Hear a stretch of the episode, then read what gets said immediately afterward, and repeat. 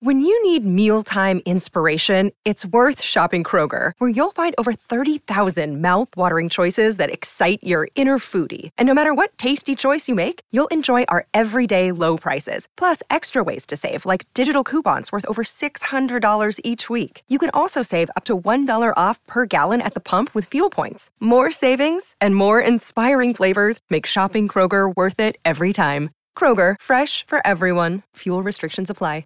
Another day is here, and you're ready for it. What to wear? Check. Breakfast, lunch, and dinner? Check. Planning for what's next and how to save for it? That's where Bank of America can help. For your financial to dos, Bank of America has experts ready to help get you closer to your goals. Get started at one of our local financial centers or 24-7 in our mobile banking app. Find a location near you at bankofamerica.com slash talk to us. What would you like the power to do? Mobile banking requires downloading the app and is only available for select devices. Message and data rates may apply. Bank of America and a member FDIC. Quels sont les trois monuments disparus les plus célèbres au monde? Merci d'avoir posé la question.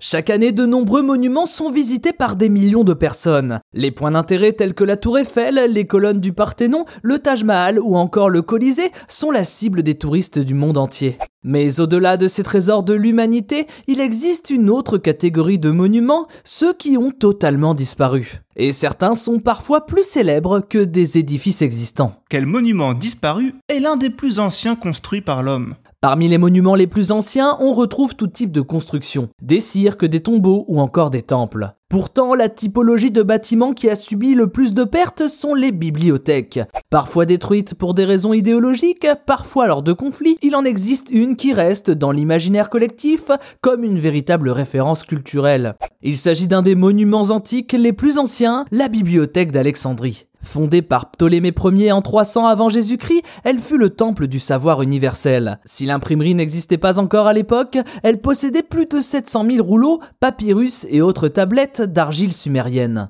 Ainsi, de nombreux travaux scientifiques sont partis de ce lieu mythique. La destruction a eu lieu en plusieurs temps. D'abord en 48 avant Jésus-Christ lors d'un incendie durant l'insurrection contre César, pour être définitivement rayé des cartes en 640 lors du siège d'Alexandrie par les troupes arabes du calife Omar. Et en France, a-t-on aussi un monument disparu célèbre? Lorsque l'on se balade dans la ville de Paris, on peut observer pléthore de monuments célèbres. L'Arc de Triomphe, la place des Invalides ou encore l'église de Notre-Dame ne sont que quelques exemples parmi l'ensemble des richesses architecturales de la plus belle ville du monde. Mais derrière un de ces lieux incontournables se cache un autre monument qui n'existe plus aujourd'hui, l'ancien palais du Trocadéro. Monument qui était à deux doigts de connaître le même destin que la Tour Eiffel, puisque comme la Dame de Fer, ce palais a été construit pour une exposition universelle en 1870 et n'avait pas vocation à perdurer dans le temps. Pourtant, il est resté en place pendant plus de 60 ans et n'a été démantelé que pour laisser place à l'actuel palais de Chaillot en 1935.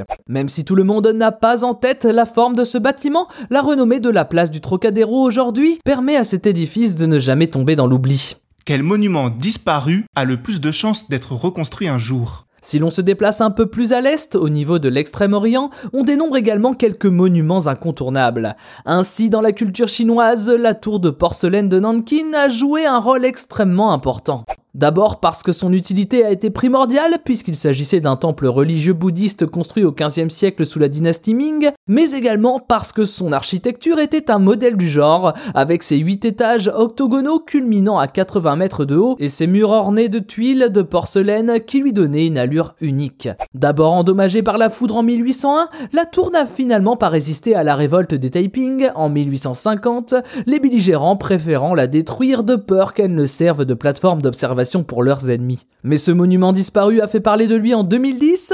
Un homme d'affaires chinois, Wang Jianlin, a donné l'équivalent de 130 millions d'euros à la ville de Nankin pour rebâtir la tour. Il s'agit d'ailleurs du don privé le plus important jamais réalisé en Chine. Maintenant vous savez, un épisode écrit et réalisé par Thomas Dezer. Ce podcast est disponible sur toutes les plateformes audio, et si cet épisode vous a plu, n'hésitez pas à laisser des commentaires ou des étoiles sur vos applis de podcast préférés.